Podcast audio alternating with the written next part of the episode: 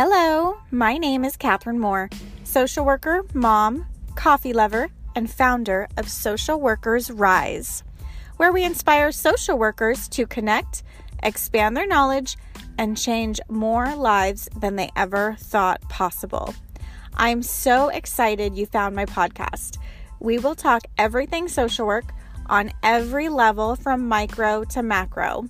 We will hear the stories of social workers who are doing big things, learn new skills, and most importantly, give you actionable steps to make a difference today. Let's go.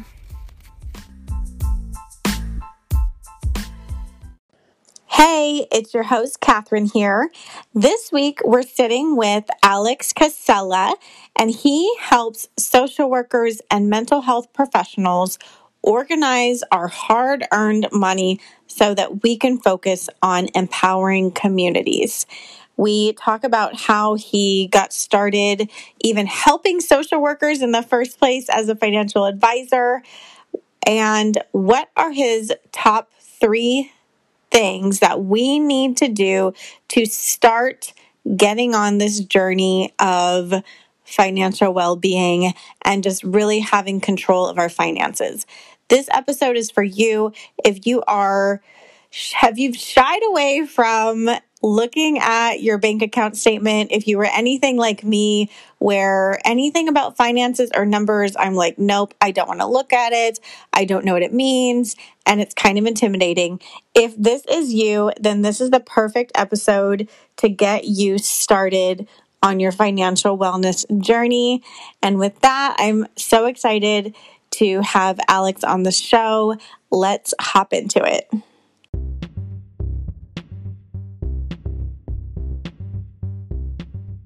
This episode is proudly brought to you by the RISE Directory, a national directory of clinical supervisors who are dedicated to helping the next generation of clinical social workers grow in their clinical skills.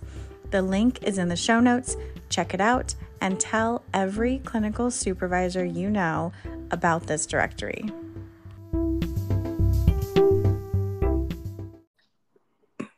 Hi, Alex. Hi, Catherine. How's it going? Great. Thank you so much for joining me here on the Social Workers Rise podcast.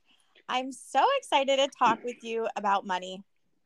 Yeah, thanks for having me. I'm excited to uh, be chatting with you about money. This is great.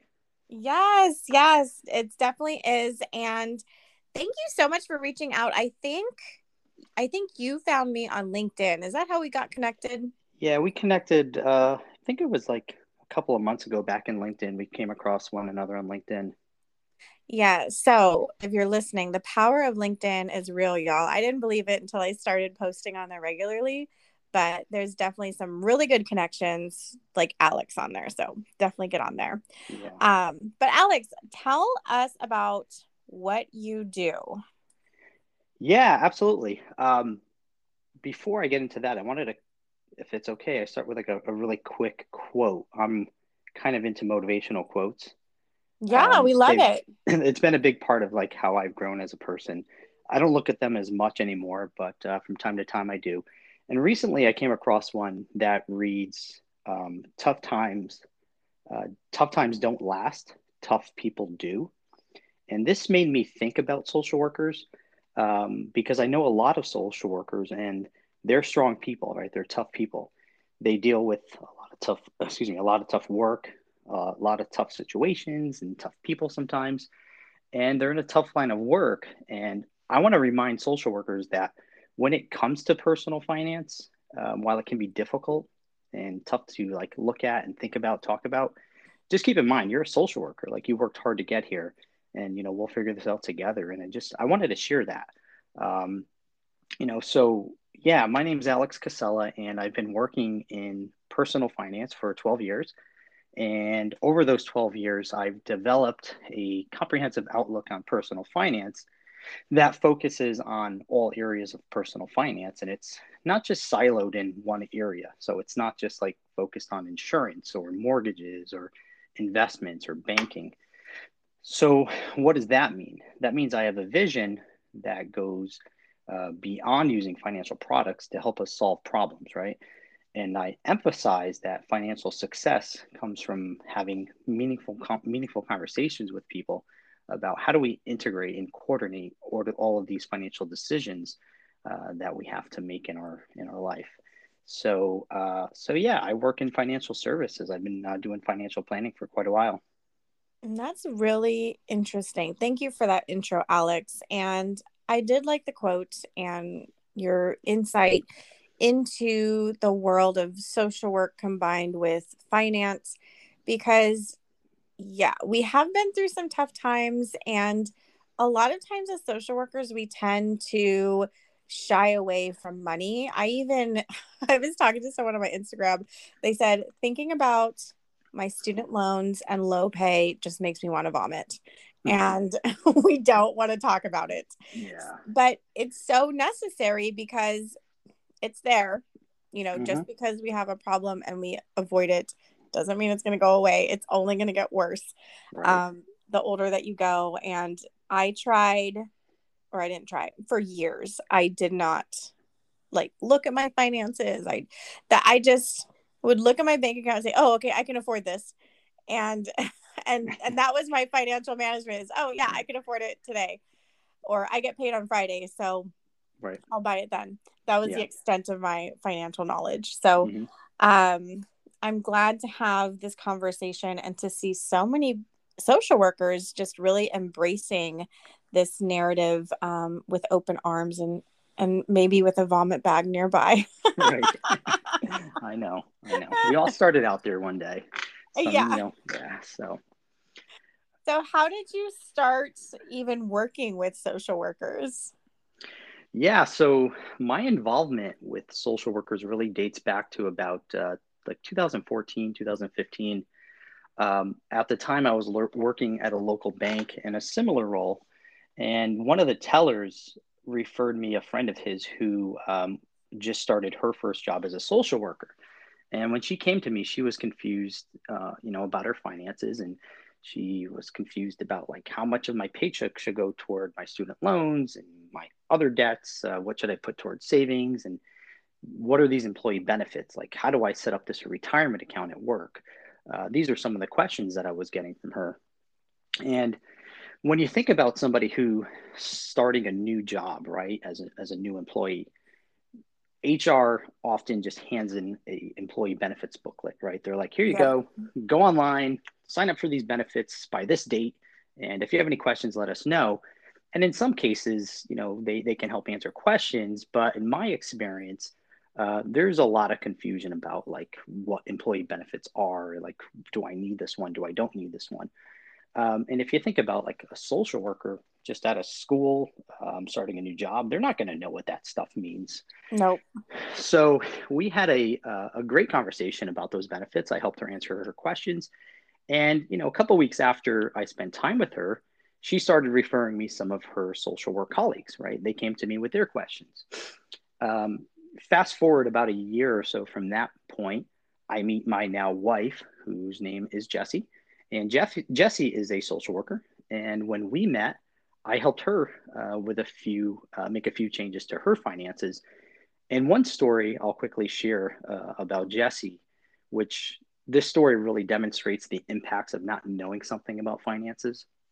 So uh, we were dating for a few months, and Jessie was driving this really nice silver Jeep Grand Cherokee and a rock hit her windshield and cracks her windshield. She called me and was like, Alex, what should I do? And um, I was like, call your insurance company, you know, file an insurance claim. They'll send somebody else to fix your windshield. Well, she calls and to her surprise finds out she opted out of what's known as comprehensive coverage. And comprehensive coverage, for those that don't know, covers things that are considered other than collision on an auto insurance policy mm. and that's what mm. that's what would repair a window a broken window so the long and short of this story is jessie had to pay for the full price of a new window out of her pocket and you know that wasn't cheap um, you know so i share this as one example of you know not knowing something about a financial product and how that can have impacts on our finances um, so you know fast forward couple months before the pandemic, some of Jessie's social work buddies um, are reaching out to me with questions. It's like, hey, I'm leaving a government agency. What should I do with my 401k? I'm going into private practice, or hey, I have a home equity loan on my house. What is it? Should I pay it off? Um, you know, hey, I want to buy a house. Like, how do I do that? You know, so these are some of the questions I'm getting from social workers. And I just kind of realized I had this like aha moment that social workers put a, a lot of time, right? A tremendous amount of hours into their career and training and helping people and really trying to empower communities. But in all the training that they do, they they aren't receiving any financial literacy, right? There's no like financial education. So I saw this as an opportunity to uh, to work with a community of people who, you know, I believe I share commonalities with because my wife and I, we both are the type of people who just like helping people, right? Whether mm-hmm. it's like our friend or neighbor uh, or what we do professionally, like we just like to help people. Uh, so I decided I'm going to work with social workers and mental health professionals. I'm going to help them organize their money. Uh, I'm going to help them coordinate financial decisions so that they they can be better at you know empowering their communities that they're working in. Um, you know, and so during the pandemic, I spent a lot of time talking to social workers uh, and just really trying to understand what they need help with when it comes to finances and how I can better serve them. Um, and I took all that information, I put together the Empower Financial Guide, which is a step by step guide specific to social workers and mental health professionals, uh, really as a financial resource, resource so they can learn more about managing their finances. So, I mean, that pretty much sums up how I got into uh, working with social workers. Yeah, so many aspects of your story I can relate to. And regarding Jessie with her windshield, that reminds me of the days I was driving around um, for my job. I was working in hospice, I was working in the field. So many people use their personal vehicles to drive around. And employers are very upfront that they are not covering any sort of anything. Right. like yeah. your personal vehicle is your personal vehicle, and your minimal salary better cover all of the upkeep for that. And it's stressful. Yeah. Um, so and yeah, and comprehensive, like we don't know what that means. I know, right?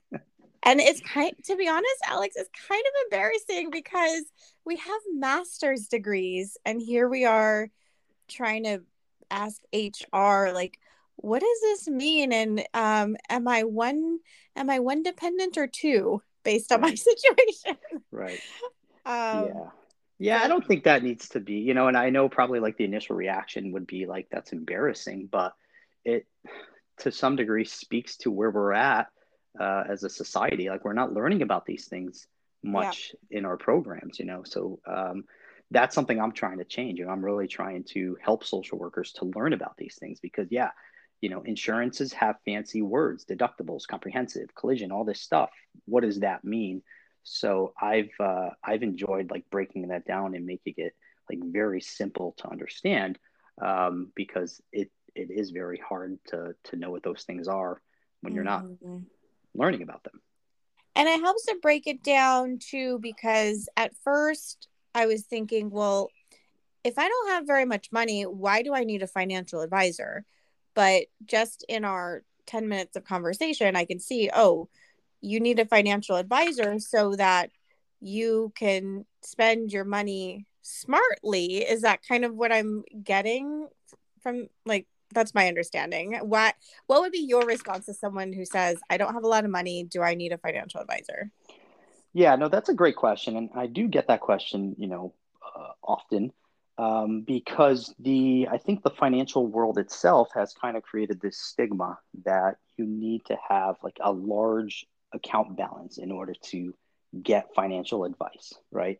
Um, and that might be true for for some financial institutions but I don't think that's the case for everybody. You know, um, so the way I see finance, the way I see this this industry is, uh, you don't need to have like a specific dollar amount in your your bank account to have these types of conversations with people. You know, like having these types of conversations are free. It's you know to give advice to help people put together plans when you do get to a point when you have established you know a, a account balance and you need help managing that uh, that's where people like myself and the partners I work with can help you know to to manage those types of things.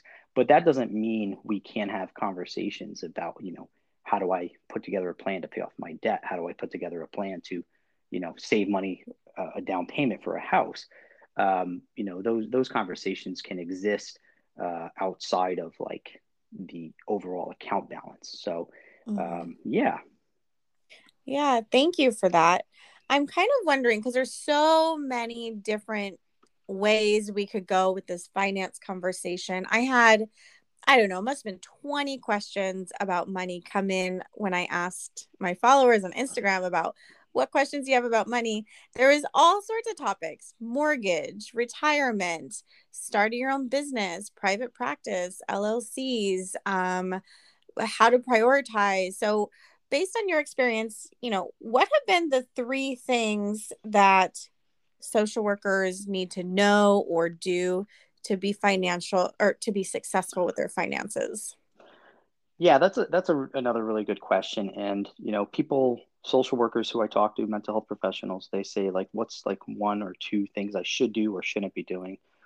Um, and to your point, you know, there are a lot of good questions out there about, you know, what should I be doing about a mortgage? What should I be doing about a retirement account?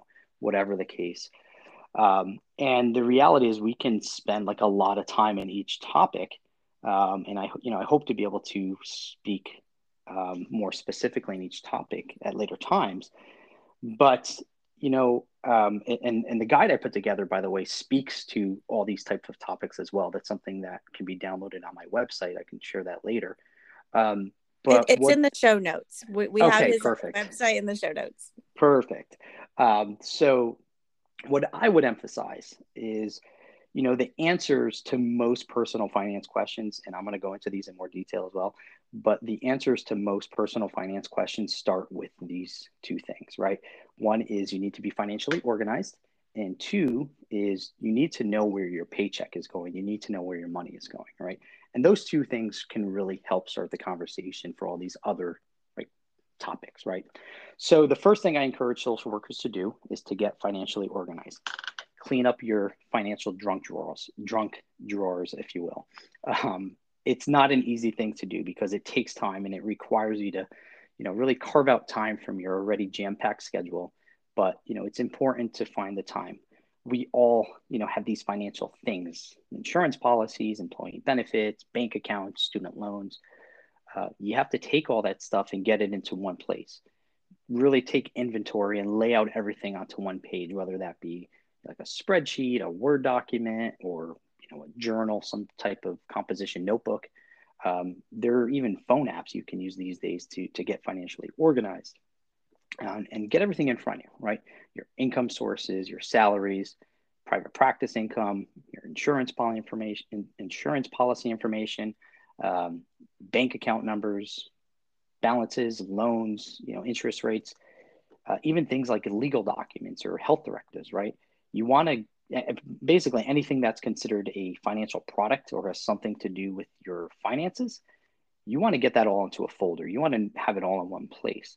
Um, and you might not know what you know you might not know exactly what everything is and that's okay um, you can also use this as an opportunity to come up with a list of questions and be like okay i know i have this thing i don't know what it is i want to learn more about it that's a question you can ask to a financial professional you can do your own research on you can re- reach out to someone like me to ask these questions um, and this activity is you know similar to like important health records. Some people might put together a list of all their doctors and prescription drugs and keep that on one page, right?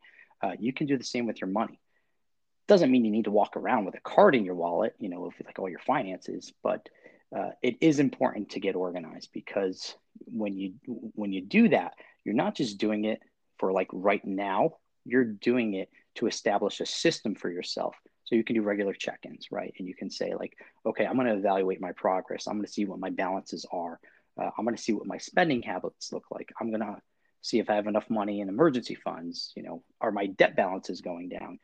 Um, and even if you're considering like making a change, like I want to go back to school, I want to buy a house, I want to leave my job, go to private practice. When you have your finances organized all in one place, uh, it really can help you to make those decisions. As opposed to like being unorganized, everything's all over the place. It becomes a lot harder to make those decisions at that point. Um, so that would be the first thing. Um, that makes sense, and it sounds a little scary, but but I think it is a good first step to at least get all the papers in one location because I can definitely see how if you have everything in front of you uh, laid out, it can help you get organized around what specifically do you want to ask a financial advisor and what specifically do you need help with? Is that kind of what I'm hearing? Yeah, exactly. So when you need to refer to something like, let's say you, you're like, you want to buy a house, right? And one of the things when you buy a house is when you apply for a mortgage, you have to like give all your financial stuff to underwriters, right? So when you have all that organized in one spot, it makes it much easier to show up to a meeting with a mortgage person uh, when it's all organized rather than being like, okay, I don't know where that is. I need to go find that. Uh, I think I know where that is. When everything's organized in one place, it just makes it so much easier to to look at it and work through it. So that makes sense. And you yeah. you probably show up to the meeting much more put together, and much more confident. Like I know I have all my stuff together. Yeah. Literally, it's all together. Yeah, yeah. you know, it's funny because like I'm the I'm the guy that like shows up with the, the money folder at meetings, and then when we go to the doctor, like my wife and I are expecting a baby any day now. Uh, she's like giving me a hard time about like, do you have the pediatrician's number saved in your phone? Do you have the doctor's information saved in your phone? And like, she's like the the health person and I'm the money person. So uh, it's it's kind of funny how we uh, she she's like perfectly organized on that side of it, and I'm perfectly yeah, organized on the financial side. that's perfect. And having a baby and getting married, those are two really big financial um, milestones that we all need to be prepared for. Um, well, I guess not all of us, but a lot of us want to be prepared for. Right. Um, so that's a good point too. Yeah. Um, Okay. And then, so second, you said is to know where your money is going. I feel like a lot of us are going to say it goes to my student loan and rent. Mm-hmm. That's about it. yeah, it could could very well be the case. um, yeah, you know, and it, it's important. And the idea idea behind this is like, where's your paycheck going, right? Uh, I think the industry itself calls this like budgeting and you know like all that, and I think budgeting can be like kind of a scary word um, so it's it's better to say like, are you planning out your finances? You know, do you know where your money's going? Um, and it's really just an, an activity. You know, it's kind of part two of getting organized. Um, it, again, it's not an easy activity. Uh, it's not an easy thing to do. Um, it's not easy to find the time. You know, the energy. Um, you know, dealing with those feelings of like I'm overwhelmed about my money. I don't like looking at it. It's it's not easy. Um, but it's important that you know you try to like keep your emotions in check, not get too alarmed by the monies, uh, by the numbers, um, and just go through the activity. Like it, it's okay if they're not ideal. Like you know, not everybody's finances were perfect when they first started in their career. It took time to uh, to really improve those and, and make them better. So, you know, that's why these types of activities exist. But I encourage people, you know, and social workers to be as honest as possible with yourself when you're doing this try to look back through like three to four months worth of your spending history right? Whether that's like your your phone app or your online statements wherever you're uh, paying your expenses from just go through them and, and start to like group out your spending into different category categories. Know how much you're spending on things like groceries or coffee or like how much am i spending on monthly subscriptions? Uh, people who are in private practice right? This is a good way to like track your your business deductions right?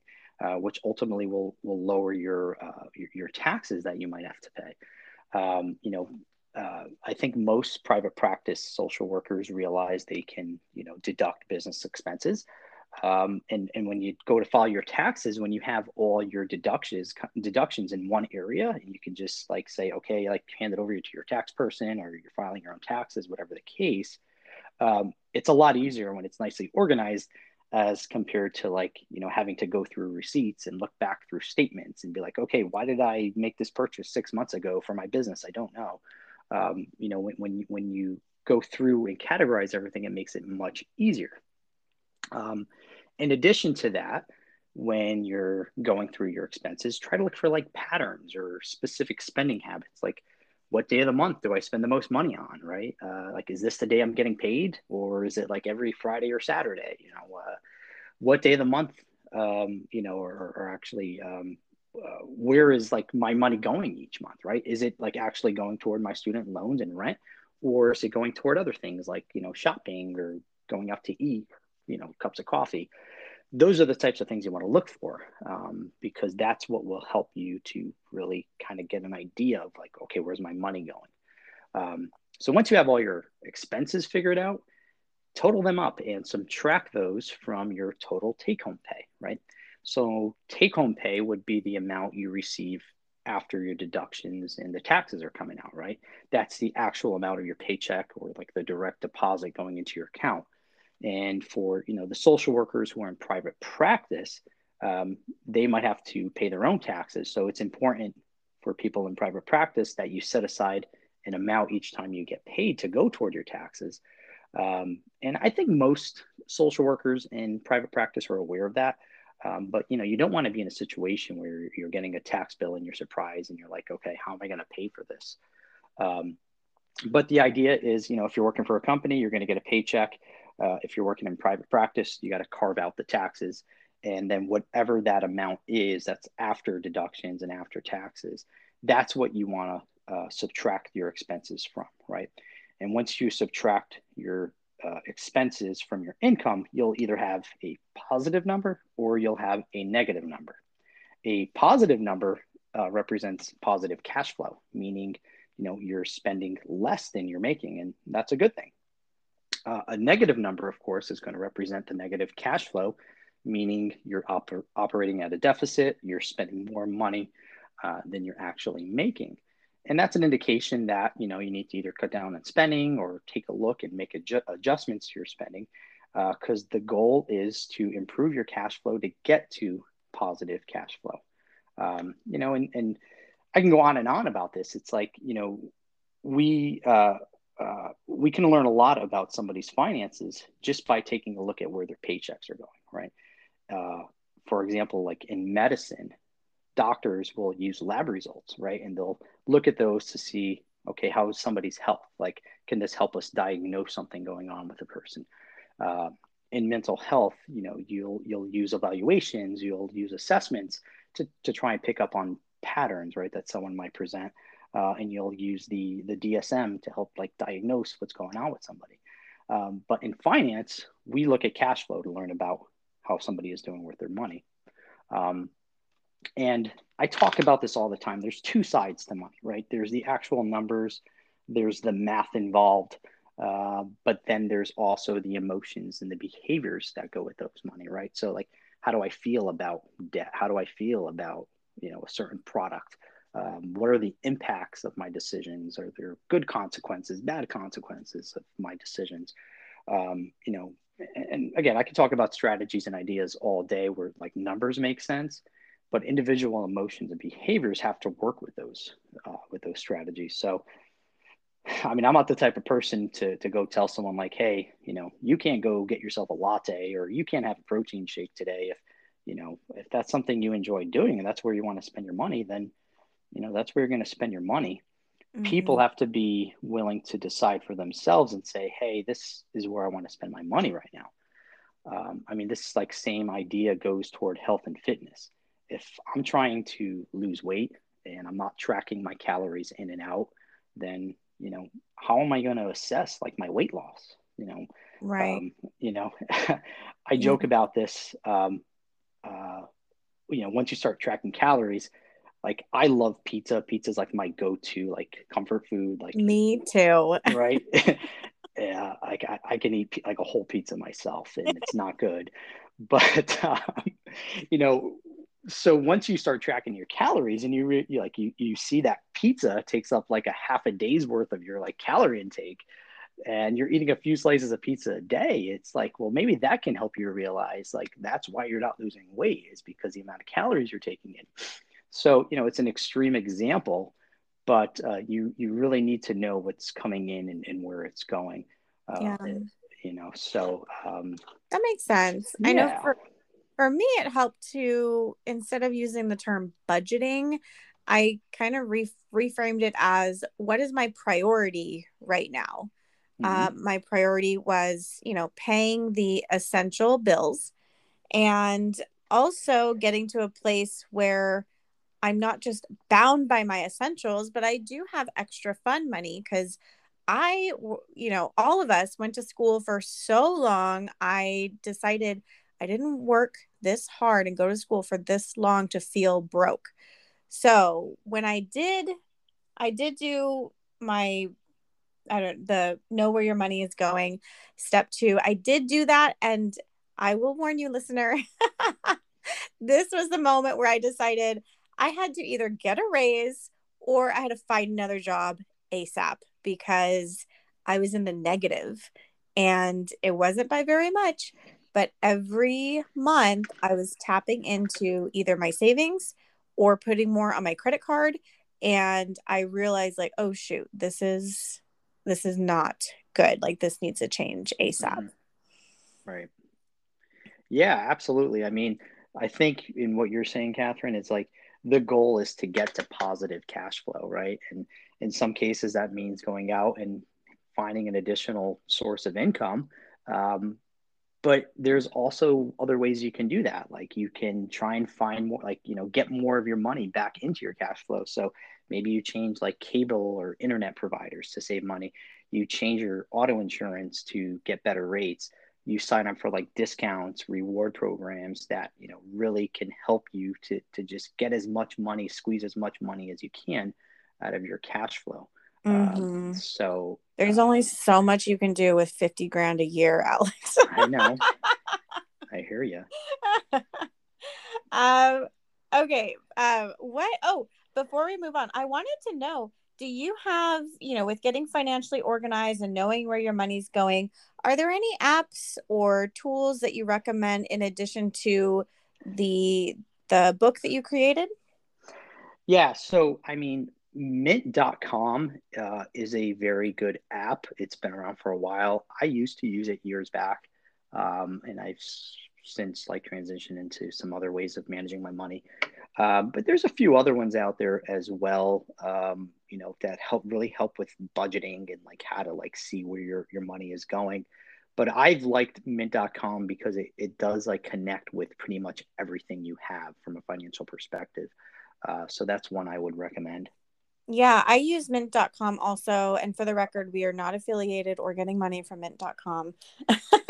Correct. but, uh, yeah, I did use them and it was super helpful to do exactly what you said is to get everything on one page. And that's exactly what that does. So, correct. Um, and it updates it automatically for you. So all you do is log in and you can see positive or negative cash flow. yeah. Yeah. It's great. Awesome. what is the third thing or you know advice that you have for us? Yeah so you know last uh finally with with the third thing um, is you really don't want to put off saving for retirement. And you know I, and i know the theme here is like we have very little money that we're trying to work with every year. And you know i, I see this i see this with the social workers uh, that i work with. Uh, but the reality is you know um, it, it ties back to the behaviors right? Um, and what I mean by that is I know I've seen people in my career who make all kinds of money, right? But they are like all over the place with their money. They have debt that they can't get a handle on. Uh, they have nothing in savings, right? And these are people that are making like sizable salaries. And then the re- uh, on the other side of that, I've seen other people, you know, even social workers who they are in the beginning it's tough, but they've created good behaviors, they've created good habits and as a result of that, they are established, right? They have money in savings, they have money in retirement account, they have, you know, they have their debt under control. They, they might have little debt, they might have paid it down. Uh, and it's all a result of the behaviors, right? And what that behavior is, is to really start out slowly, right? Uh, if, if you can start out by putting a, a very small amount toward your retirement at the beginning of your career, and gradually start increasing that over time, right? So that might be like 1% of your salary or a half percent of your salary, or maybe you're just doing like $10 per week, whatever it is that you can put into retirement, start doing it, right? And then a lot of retirement plans, whether that's through like your employer or something you've set up on your own, they uh, through their like online portals, their client portals, will have usually have like an automatic increase feature. So what you can do is you can start at a certain dollar amount, and you can have the uh, the portal automatically increase that for you uh, by a certain percentage every like so many months or like every year uh, and that's one way to really start you know prioritizing your retirement your retirement account from like a walk before you run standpoint right so like if you're going to go out to like run a few miles you're not going to sprint in the first mile like you know you're going to end up getting hurt you're going to get tired you're probably not going to run those three miles four miles whatever it is you want to do um, it takes a little bit of time you have to walk you got to warm up your legs uh, and you have to slowly build the speed to in, into those few miles. The same goes with retirement planning. You know, you just start out small and gradually start to increase a little bit over time. Uh, is is one way to really start putting money away toward retirement. And one of the things about retirement accounts is, you know, and, and studies have been done about this that show us individuals who wait to put off put into retirement tend to have less money than people who started earlier, right? So people in their like 20s and their 30s who put away smaller amounts compared to people in their 40s and 50s who put away larger amounts. The people who were younger ended up having more money saved in retirement uh, based on the powers of compounding interest, right? So, compounding, if people aren't familiar with that term, what compounding means is you're getting growth on top of your growth. You're getting interest on interest, right? So, um, so really starting out early is a, uh, a very important thing to, to do, uh, even if it's a very small amount, because it will make a difference down the road. Okay, awesome. I love that insight. I do have a question for you because I remember as a new grad, I was I I never learned the answer to this question. So we have um, we have retirement that we need to plan for. We have student loans that are kicking in. We have credit card payments that are coming. And we also want to save for a future event such as um, a wedding or buying a house or a mortgage. Like, how do we prioritize those areas? Like where where do we spend our money? Is it evenly divided? Is one a higher priority than the other? Can you share any insight on that? Yeah absolutely. Uh, and you know there's like different rules of thumb that like are, are, out there in the industry that could be like applied to these these different uh, like line items um, but it you know it, it really comes down to like what is the priority for you? Like if you need to if you want to like buy a house save a down payment for a house save money for a wedding right? Um, what what are you giving up to do that right? Like what is is the one thing like you, you'll like not have? You're going to give up for a period of time right? For some people it might be like giving up a gym membership. Uh, it might be giving up like you know um, whatever you know going out uh, trying to cut back on spending on certain things. Um, because prioritizing means like you know i'm putting this ahead of everything else.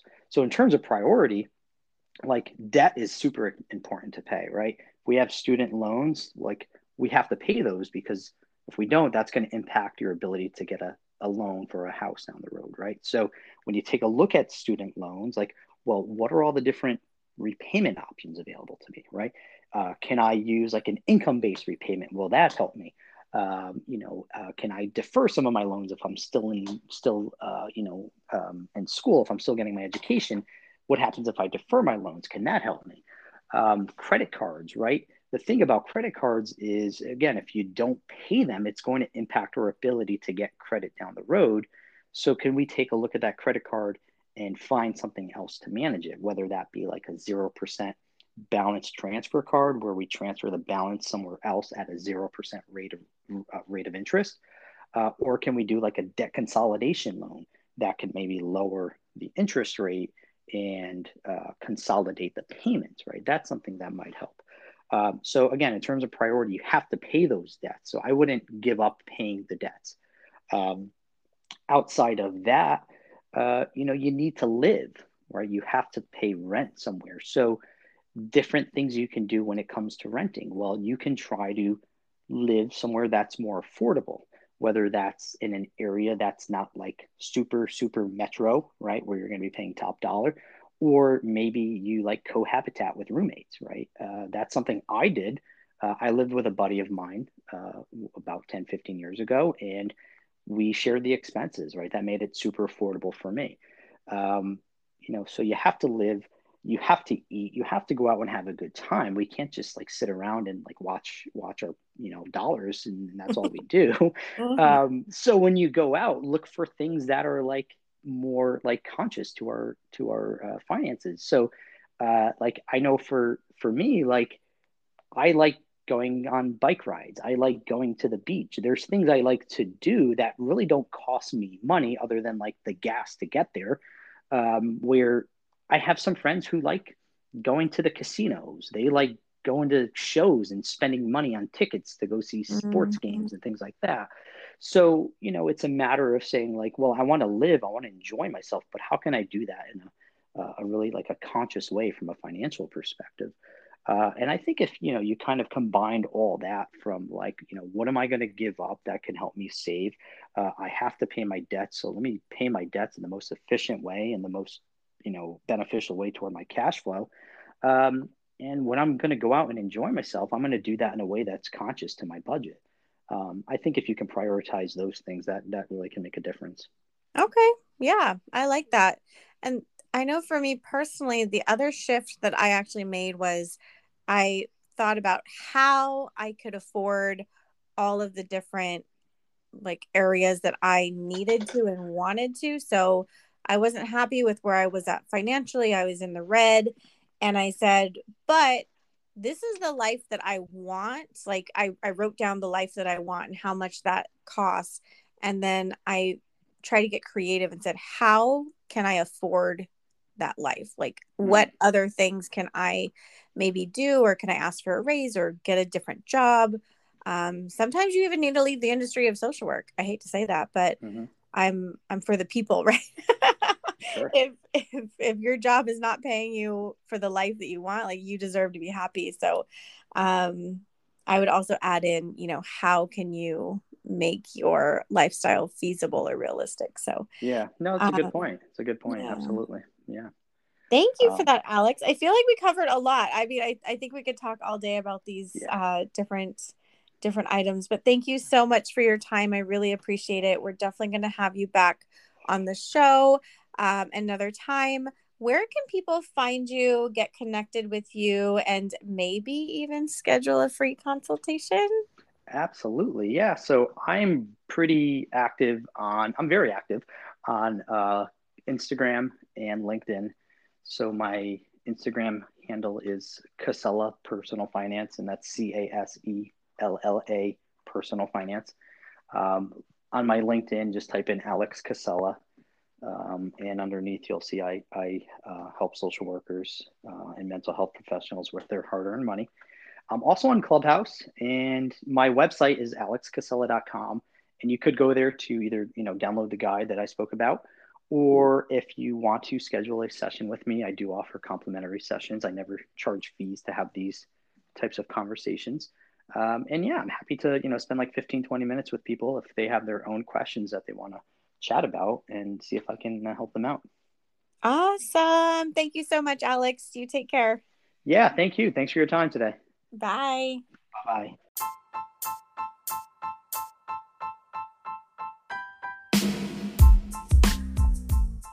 Thank you for joining us on another episode of Social Workers Rise. If you loved it, please open up your iTunes, tap the five stars, and leave a short note on why you love listening to the Social Workers Rise podcast. Also, if you want to share it on social media, I absolutely love it. You'll have me fangirling all over you. Take a screenshot and share it and tag me at Social Workers Rise on Instagram and Facebook. Lastly, just want to leave a little bit of legal disclosure here that the information, opinions, and recommendations presented in the Social Workers Rise podcast are for general information only, and any reliance on the information provided in this podcast is done so at your own risk. This podcast should not be used in place of professional advice, therapy, or clinical supervision. And with that, my friends, I'll talk to you next week.